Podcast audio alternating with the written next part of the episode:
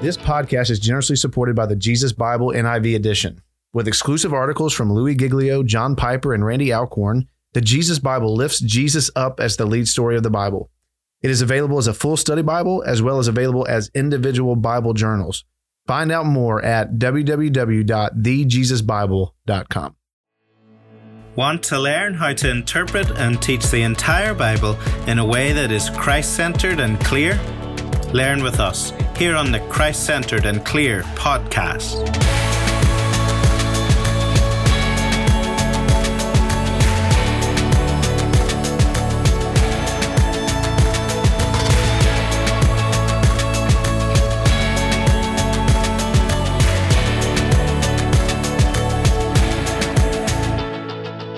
Welcome to the Christ Centered and Clear podcast, where we have conversations about Christ and all the scriptures for every church. We've Uh, taking a tad bit of a break in Judges to just post some sermons in Judges. We've heard from uh, Jeff Hay and we've heard from John, uh, but we're going to dive back in just to discussion and kind of pick back up with the story of Gideon uh, and kind of work our way through the rest of the book. And so uh, have with me this this week uh, and in subsequent weeks, John Akin, uh, Jeff Hay, and Peyton, who've been on, Peyton Hill, who've been on before in Judges. So John, we're going to start with you. Uh, give us a summary. Really, it's Judges six through eight. Give us a summary of the Gideon story. And then from there, we'll kind of, well, one, give us a, a reason why you broke it down the way you did. I know Jeff broke it down a little bit different, and we'll have him talk about that, but then give a summary, and then we'll jump into the uh, Christ-centered connections and application. Yeah. So the way, I mean, we we broke it down basically a week per per judge. And so I I, I understand some people do that differently. We just didn't want to be in the in the book, you know, for Uh, three, four months. We wanted to kind of um, take it in about ten, ten, uh, ten swings or so.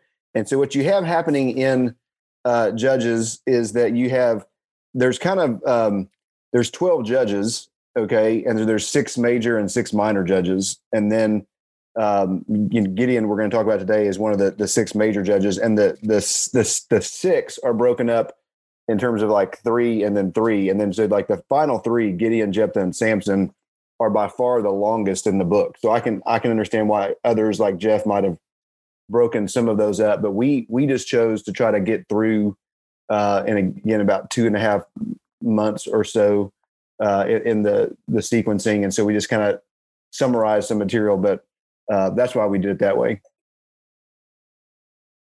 Jeff, why did you decide to break it up? Mainly because of the length of the narrative. Uh, and I think there's plenty in it. And even chapter six has the fleece incident. And, and, and I figured for our congregation, that was worth spending a little bit of time explaining that. I took six on its own and then seven and eight together. But I think you could do three sermons in Gideon, uh, the three individual chapters. Uh, so, but it took seven and eight together as there was, uh, well, a little bit of a, a contrast and comparing uh, between uh, those two chapters linked together, I thought. So, yeah. Peyton, when you went through this, what did, how'd you break it up? Yeah, I did the same as John. I did uh, one week per judge. So Gideon all together, all three chapters. That's helpful. All right, John, give us the the summary of what's going on with the story of Gideon. Yeah, so the people do evil in the sight of the Lord again, and it seems to be idolatry because they mentioned the Baals and the Asherah. Uh, and so the Lord gives them into the hand of Midian for seven years. And Midian, with a coalition of some the Amalekites and the Ishmaelites, um, and unlike some of the other previous, it's not like they don't occupy the land. That's it's just economic devastation. So they're they're coming in, the text tells us, like locusts at harvest time and and taking the crops. Uh, it's kind of like if you use two movies just for, for Jeff's, because I know Jeff loves movie illustrations. So two movies that you could use, again, Independence Day, uh, you know, is the, the president sees into the plan of the aliens that have come to take over there. He says they're like locusts. They're, you know, they they they consume the natural resources and they move on. Uh, and that's the Midians were nomadic people. They didn't really have a homeland. Um, and so they're they're traveling around. They're taking natural resources. It's similar to if you saw a movie, A Bug's Life, the grasshoppers come in and take the ants, you know, crops and offerings and all that kind of stuff. So uh, that's what's that's what's happening here, and it's happening for seven long years. And so the the Israelites end up hiding out in caves and mountains and uh, holes in the ground, as it were. Um, and some, you know, what we see from Gideon is that potentially they were trying to do some farming and harvesting in these places so they could keep some food to themselves, um, is what's happening. And so the people then, you think about the cycle, right? They, the people sin by committing idolatry. God uh, gives them into the hand of a foreign enemy, enemy as judgment. And then they either, and we've had this discussion, cry out or repent. Um, and they cry out to the Lord.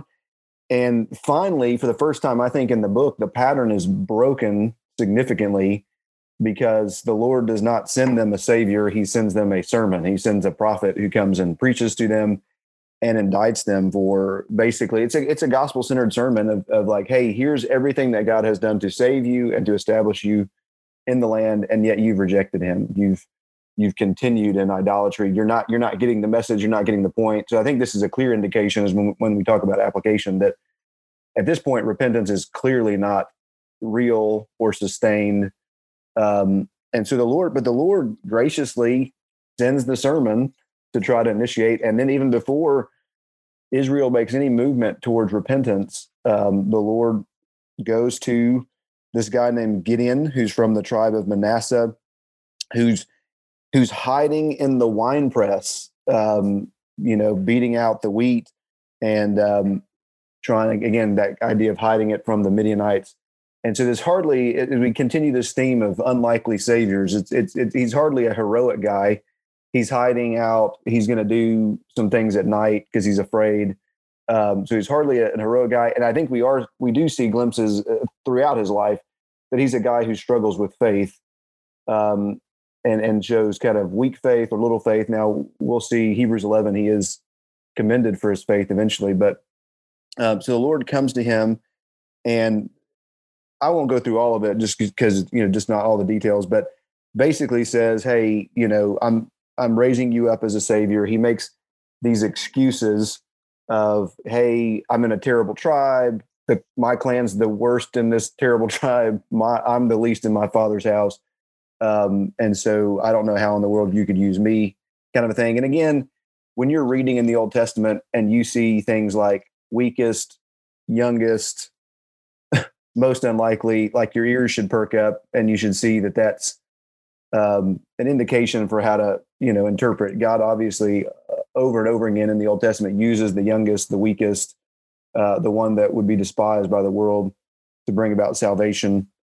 Um, you know, over and over again, Jacob instead of Esau, Joseph, David instead of his older brothers, et cetera. So, um, so he, Gideon, you know, It, again, is this guy who struggles with with weak faith. And so the next thing that happens is a sign, basically, and again, not to get into all the details, but but basically there is a um, a peace offering that that Gideon offers, and and then he has a fellowship meal with uh, with the Lord uh, to show that God's wrath has been averted from Gideon, and and then I think symbolically as he's going to lead Israel to as he's going to tear down these idols, that that that wrath um, is going to turn away from Israel as as well. So he's he's reconciled to Gideon. He's at he's at peace. Like when Gideon, at first, it, it's potent, like we don't know if Gideon doesn't know exactly who it is or isn't sure exactly who that, that the Lord's speaking to him. And so once he figures it out through this peace offering that's burnt up, that it's the Lord, he's scared to death. Um, and again, modern Christian readers may not understand that because we've got God as our homeboy t-shirts and things like that. But, but literally, I mean, you know, Gideon and his family are idolaters. Um, I joked in the sermon Sunday, he, he was raised in Baal Awanas when he was a kid, you know, that's what his family, um, at least, or at least combine that with the worship of Yahweh. And so he's, he's at odds with the Lord and, um, and, and needs to be made right with the Lord. And then the Lord tells him to go and to take um, uh, two bulls, one of the bulls, uh, the second one, seven years old, and to tear down the altars to Baal and the Asherah pole, uh, and then to build an altar to the Lord and sacrifice the seven-year-old bull on it.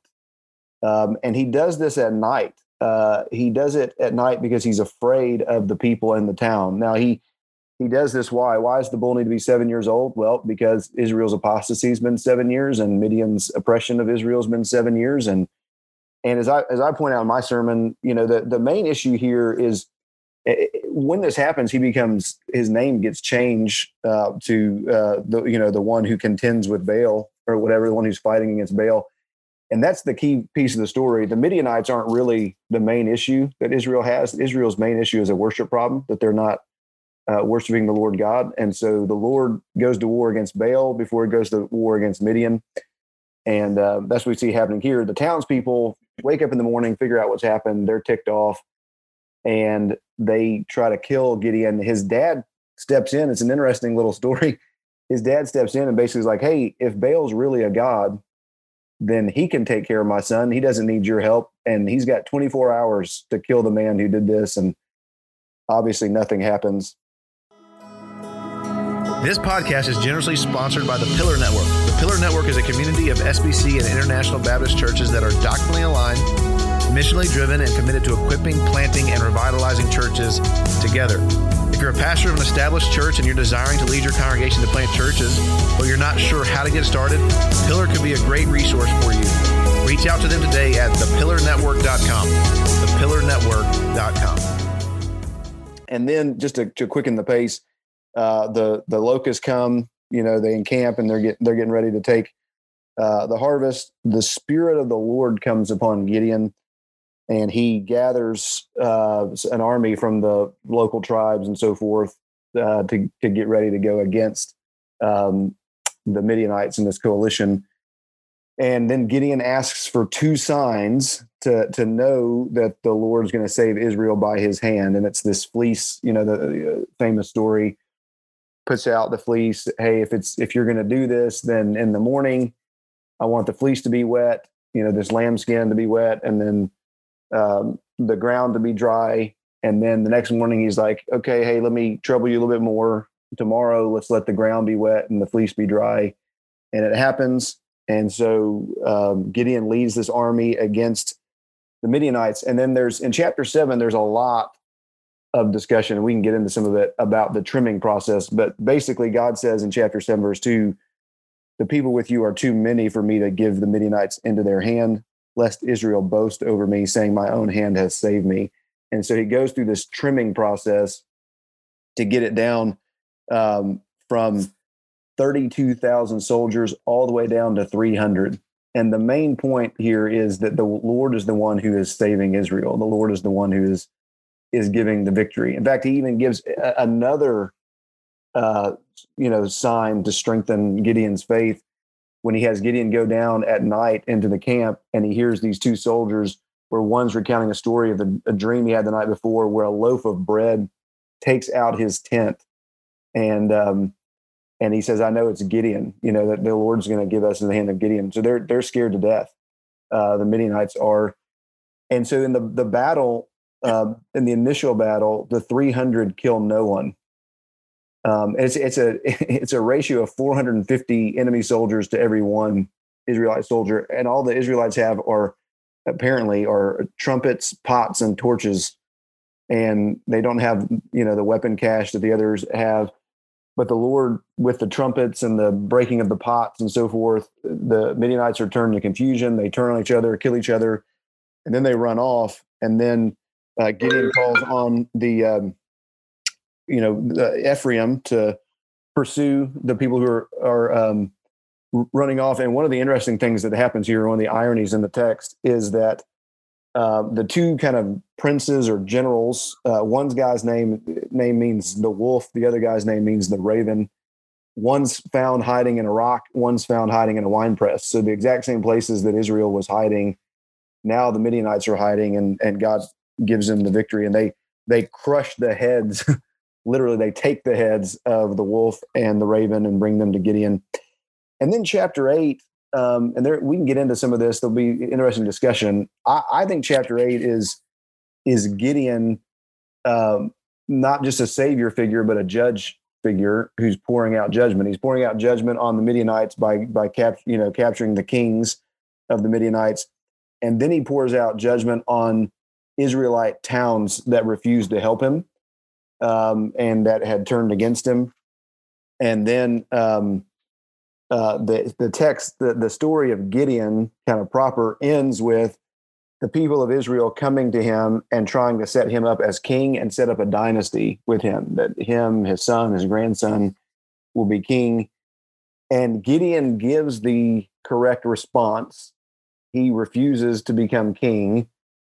And then the rest of the story of the life of Gideon is him not being consistent with his response. And so he, the, like, if you go to Deuteronomy seventeen and the law of kings, again, the, the issue for Israel was not that they shouldn't have a king. It's the kind of king they wanted. They weren't supposed to have a king like the kings of the nations. And so the kings of the nations, what do they do? They multiply gold. Well, the first thing that Gideon does is he asks them to, to bring the spoil from the war, the, the nose rings from the Ishmaelites, that weigh seventeen hundred shekels of gold, and he creates an ephod that basically becomes uh, a snare and an idol that the people of Israel uh, worship. Next thing that Deuteronomy seventeen says is that, that kings are not supposed to multiply wives for themselves. Gideon marries a bunch of women and has a bunch of girlfriends and has seventy sons. And one of his sons, we learn um, in chapter nine, his name is Abimelech, which means my dad is king. And so um, over and over and over again, uh, despite him correctly rejecting, he um, he falters at the end of his life.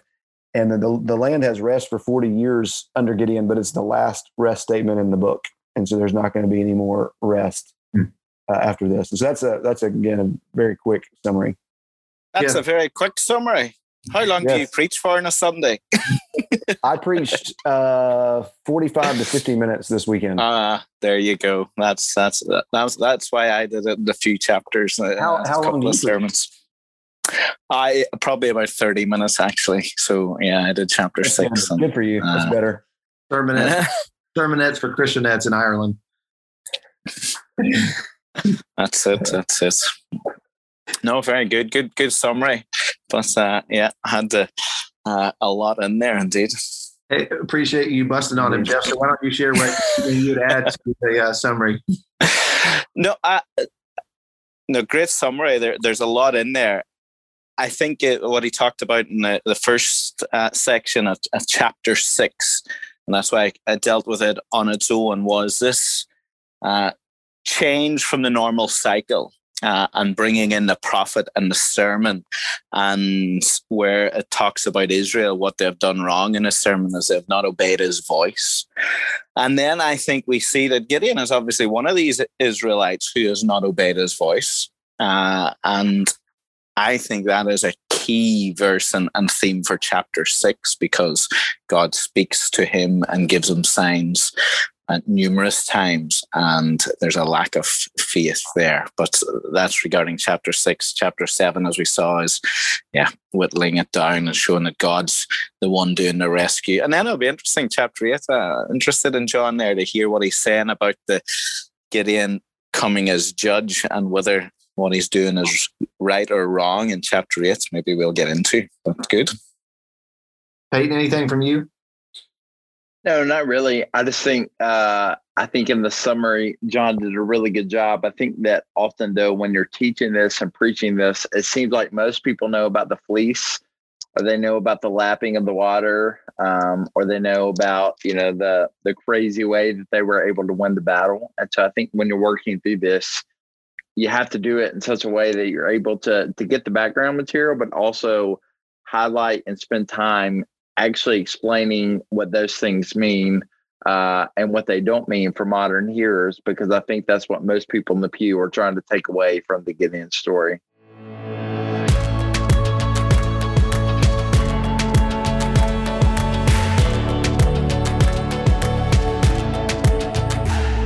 Thank you for listening to the Christ Centered and Clear podcast. If you have questions or topics or texts you would like us to consider for future podcasts, please contact us at christ centered and clear at gmail dot com, and please visit us at christ centered and clear dot com for more resources.